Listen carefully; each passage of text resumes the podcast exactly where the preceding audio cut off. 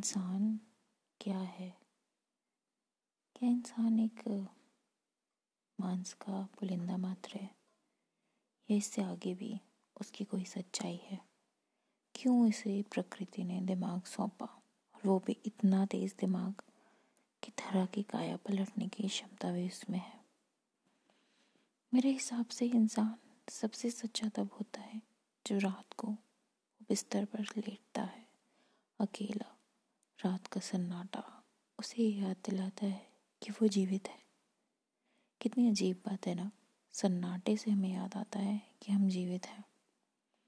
उसी समय वो दुख, सुख, प्रेम, क्रोध, अन्याय, स्त्री पुरुष का भेद, ब्रह्मांड की रचना, ईश्वर है या नहीं, इन सब के बारे में सोचता है।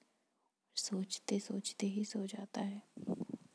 अगले दिन जब वो उठता है तो वो मशीनी गति से काम करते हुए पूरा दिन निकाल देता है और जागता है अगली रात को, जब वो सोने बिस्तर पर आता है।